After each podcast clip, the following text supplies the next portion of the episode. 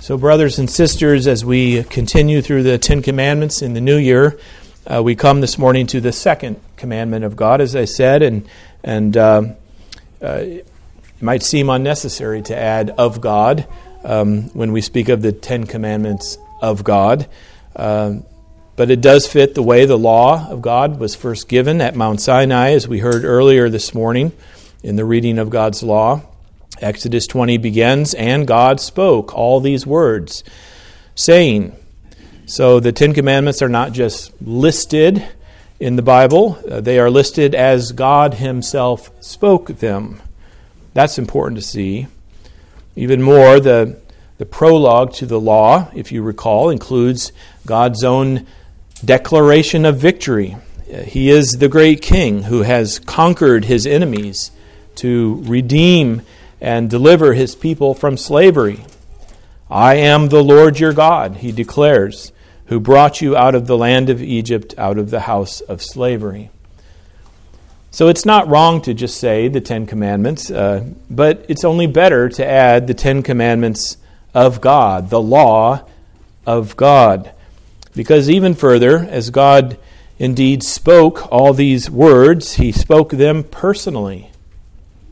This is important to see as we hear the first of the commandments you shall have no other gods before me. And, and we hear the same in the second commandment you shall not bow down to them or serve them, for I, the Lord your God, am a jealous God. So, this is God's law, a, simple point, a, an obvious point, maybe, but given our dullness in sin, uh, it's a point to be made and, and emphasized, even as it is emphasized in the law of God itself.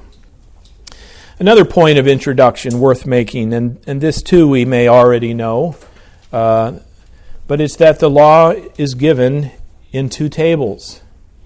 Uh, otherwise, we might say two parts. Uh, we know from the story of the giving of the law that uh, they were written on two tablets. Uh, later in Exodus uh, 31, verse 18, we hear it recounted that God gave to Moses, when he had finished speaking with him at Mount Sinai, the two tablets of the testimony, tablets of stone written with the finger of God.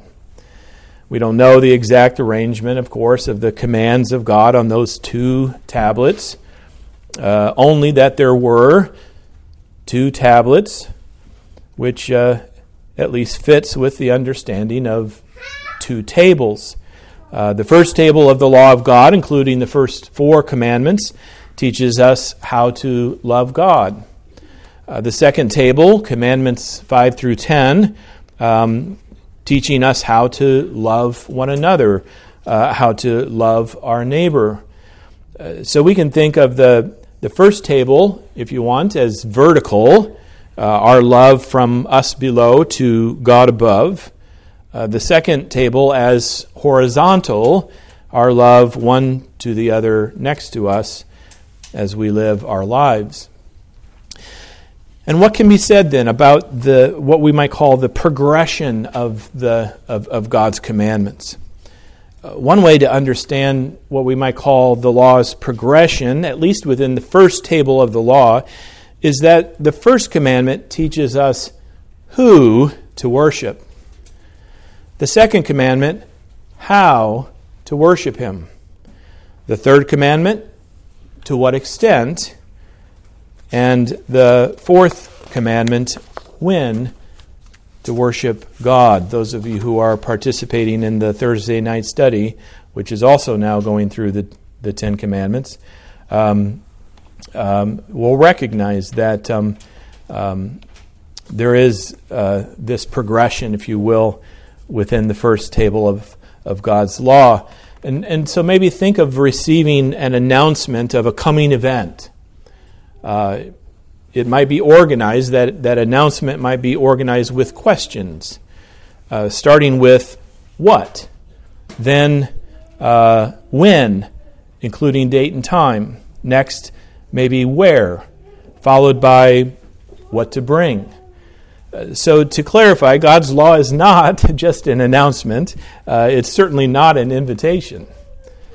But in a similar kind of way, we can understand the, the table of God's law in this way for the event, if you will, uh, of the Christian life.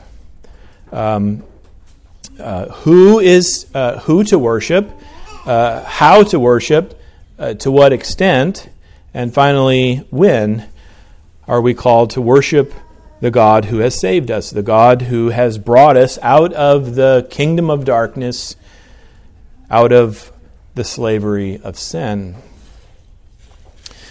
So, as we hear and consider the second commandment this morning, let's, let's use the, the first point to understand the difference between the first and the second of God's commandments. It's a matter of who versus how in our worship of God.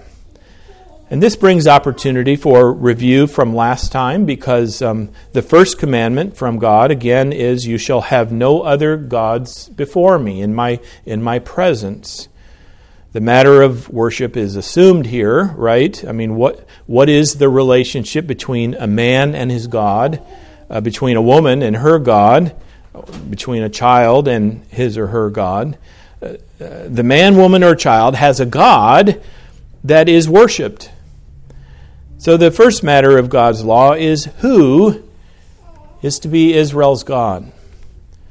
And the answer from God is that He, the, the Lord, Yahweh, is to be their God as they worship Him in response to His salvation for them. Even more, they are to have no other gods.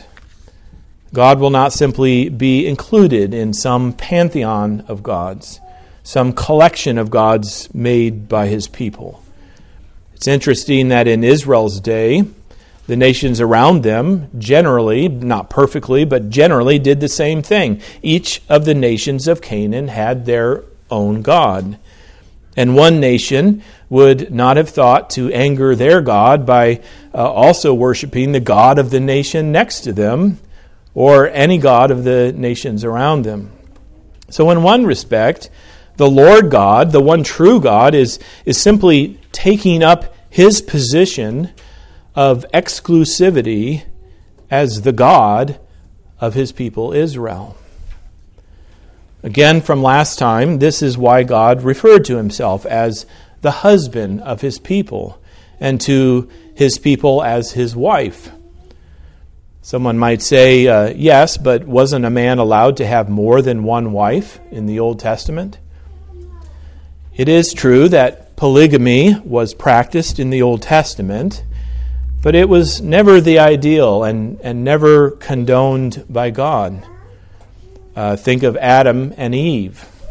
It wasn't Adam and Eve and Susan. Uh, think of Abraham and Sarah. Uh, think of Isaac and Rebekah. Now you're waiting for Jacob, right? Think of how Jacob ended up with two wives, Rachel and Leah.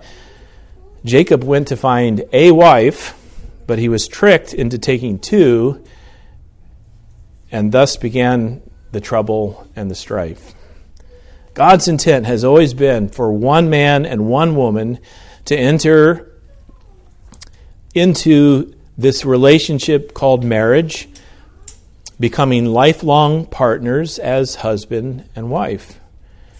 And this very special relationship was created by God to be the image of His relationship to His people, His exclusive relationship. One God, one people, not only for a lifetime, but even from everlasting to everlasting for all eternity. So, God's first commandment commands and teaches his people who is to be their God, who they are to worship. And God's second commandment then teaches how they are to worship him. If we misunderstand it, then the second commandment might seem redundant. If God's people are to have only one God, and if that one God must be the Lord, then why would they need to be told not to make other gods? But that's not what the second commandment is telling Israel not to do.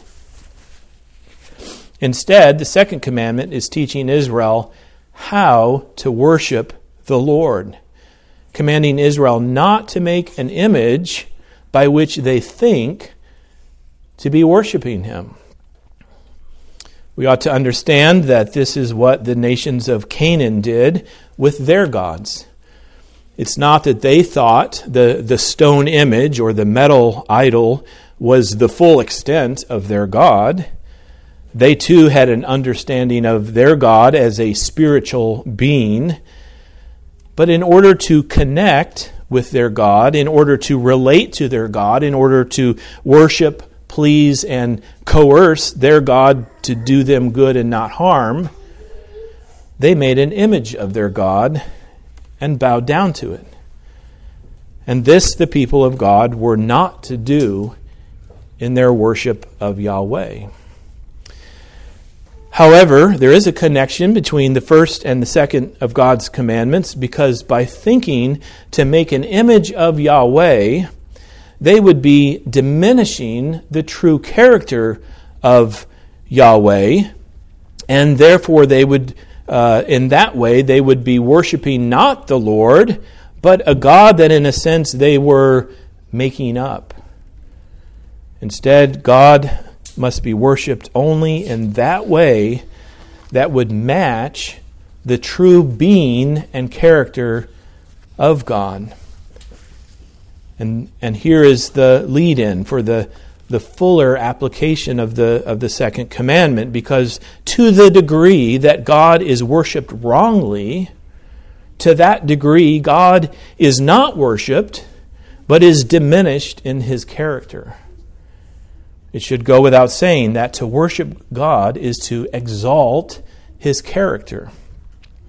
And since God has made his character known and exalted himself by what he has done, then our worship of God should begin with remembering and declaring what God has done, so to make himself known as the great and glorious God that he is.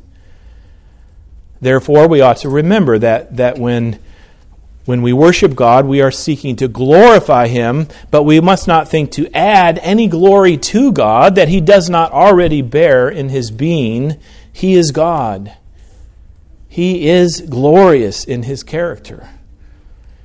He has made His glory known to us through what He has done. Therefore, we can only glorify Him, really, within ourselves and, and, and within others, uh, within our understanding and our remembrance of, of how glorious He is, revealed by what He has done for His people. Therefore, again, as soon as we think to make an image of God, we reduce God to a picture that we have made.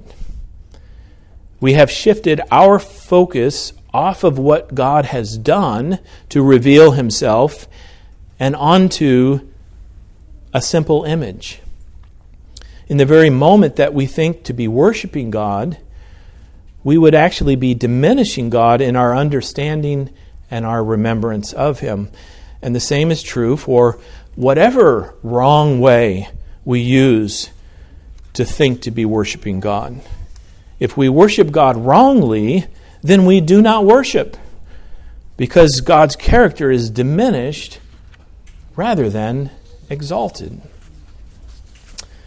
Therefore, the, the second point needs to be this hearing versus seeing in our worship of God.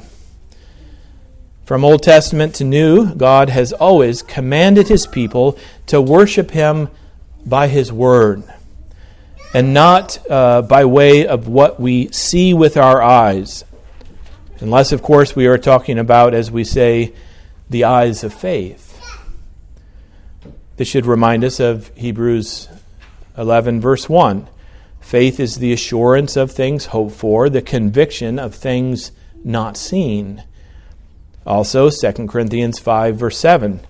For we walk by faith, not by sight in our worship of God, how do we see God? We do so by His Word, and thus by faith. We do so by hearing. some might ask, well, how do we know that God is, is present with us as we worship Him if we have nothing to look at?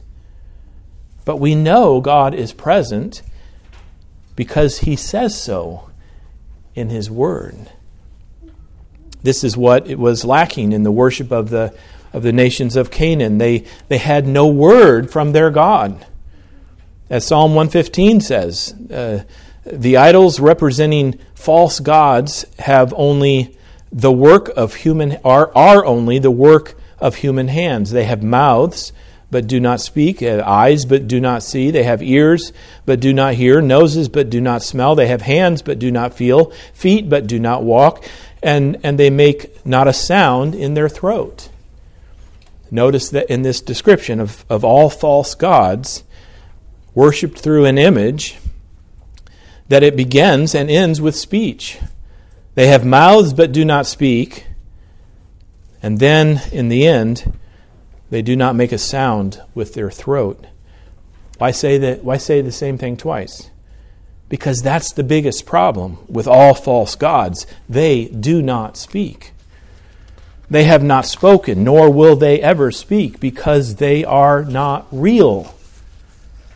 All false gods are, as Psalm 115 says, the work of human hands. But not only are all false gods the work of human hands, when an image is made of them, even before an image is made of a false god, a false god is merely the work of human imagination.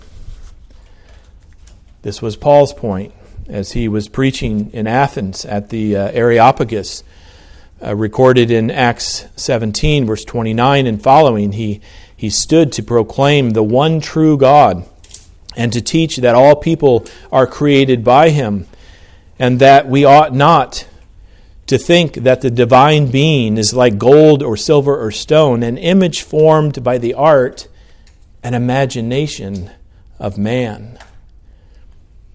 And we really ought to consider that, that whenever a false God is made within the mind and imagination of man, it is always a reduction down from the one true God.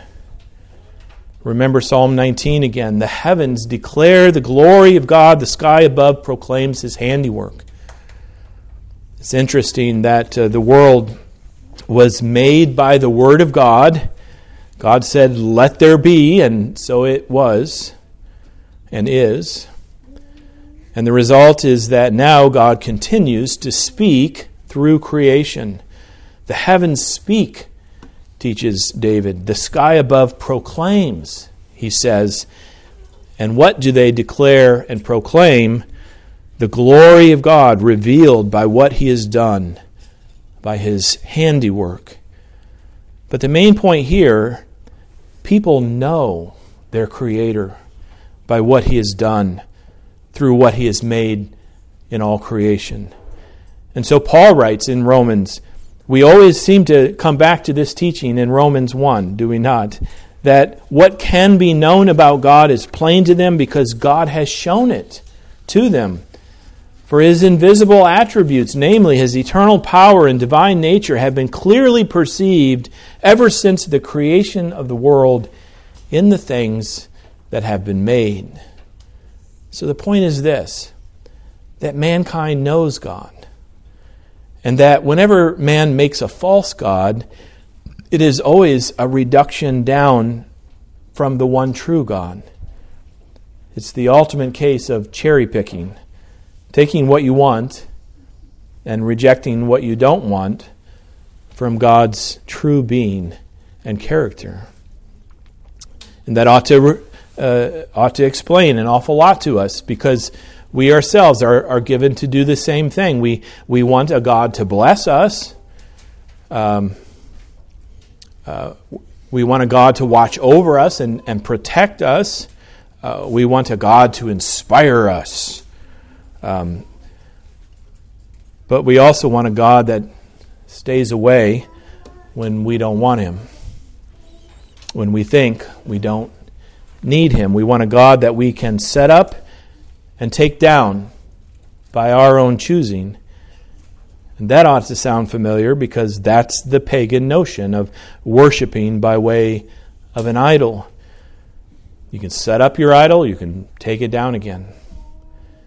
We may not be given or even tempted to make a stone image of our false gods, but idolatry, the making of false gods, is alive and well in this present day. It always strikes me that we can, we can criticize the, the Greeks and Romans for their pantheons of gods, but in our day we have millions of gods. Because in our day there is a unique God for every person alive. Each person is considered free to decide for him or herself what their God is like. So, what is the answer to all such falsehood? The Word of God. The Word of God is the inspired record of the speech of God, the God who speaks. Even more, the answer is worship that is based upon the Word of God, so that we are guarded against going back to, to visual worship. We no less than the Israel of old will always want to see rather than to hear. And so the further answer to all such falsehood is to see, to see with the eyes of faith, in other words, to understand by the Word of God that God has given us His image. Colossians 1, verse 15 teaches of Christ that He is the image of the invisible God, the firstborn of all creation. And to make that point that that, that Christ is, is, is the, the image of God is to say that he is God himself. Paul goes on to write, By him all things were created. In heaven and on earth, visible and invisible, whether thrones or dominions or rulers or authorities, all things were created through him and for him. He is before all things, and in him all things hold together. Can we can we see that such a thing can surely only be said about God. So that Christ is both the image of God and yet he is God himself in our own flesh.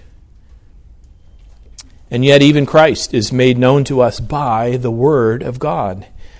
He is the Word of God. He makes known to us the Word of God, and He comes to us.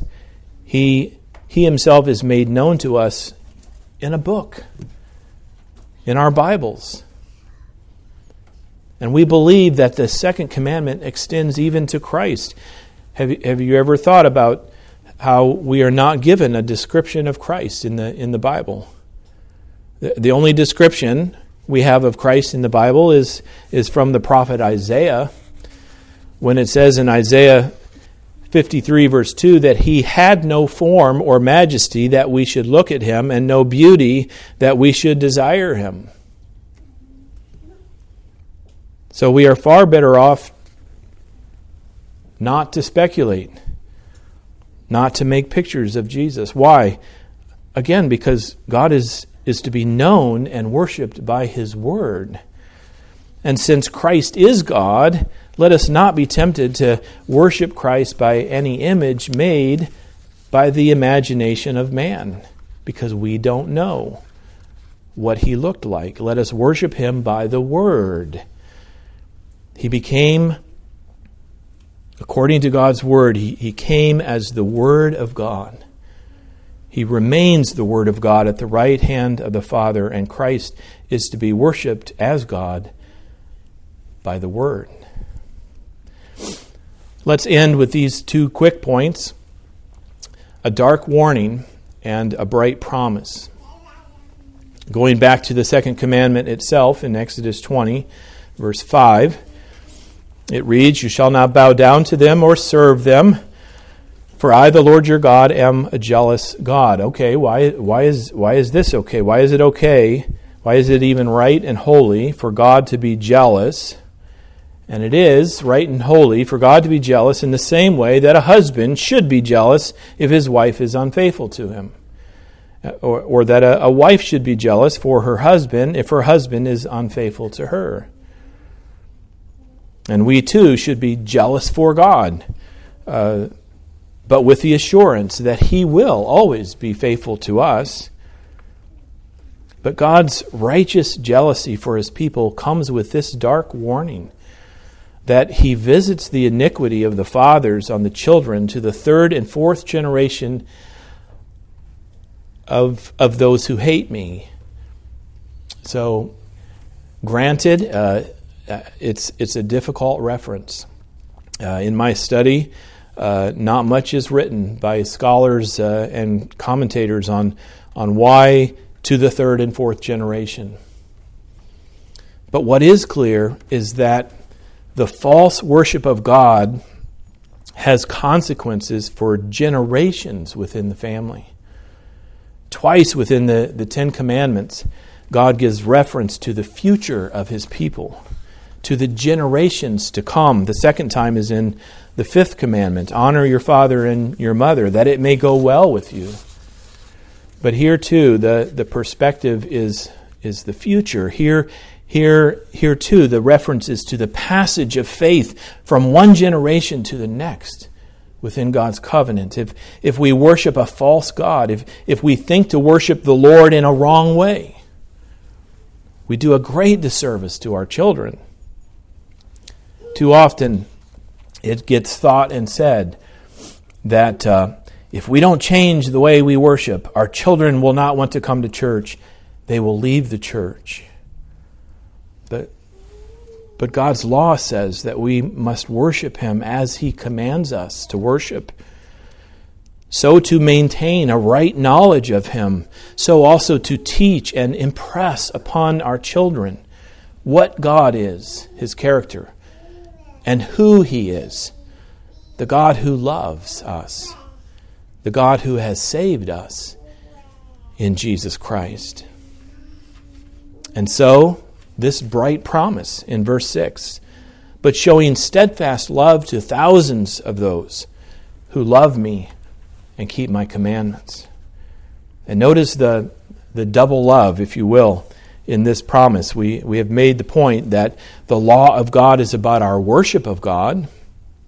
The first table of God's law teaches us who and how and to what extent and when to worship God. But here we are taught that to obey God is to worship Him, is to love Him. Jesus said, If you love me, you will keep my commandments. But then there is this love, the love of God to us and, and to our children. So it's really it's really triple love because first God loved us and saved us from our sins in Christ. Therefore we love God and worship him in response to his salvation. And when we worship him rightly, his love in Christ, the gospel of his love will pass to our children and from them to their children, and from that generation to the next. Here is an importance, or here is the importance of worshiping God rightly, that we might know, that it might be impressed upon us, that we might remember that God is love, and that our children might know and remember that God is love, even to a thousand generations. Let's bow in prayer. We do thank you for your law, O God, and for its ministry, how it teaches us our sin, how it, how it uh, defines you as God, how it leads us to Christ, in this case to Him as your very image given to us.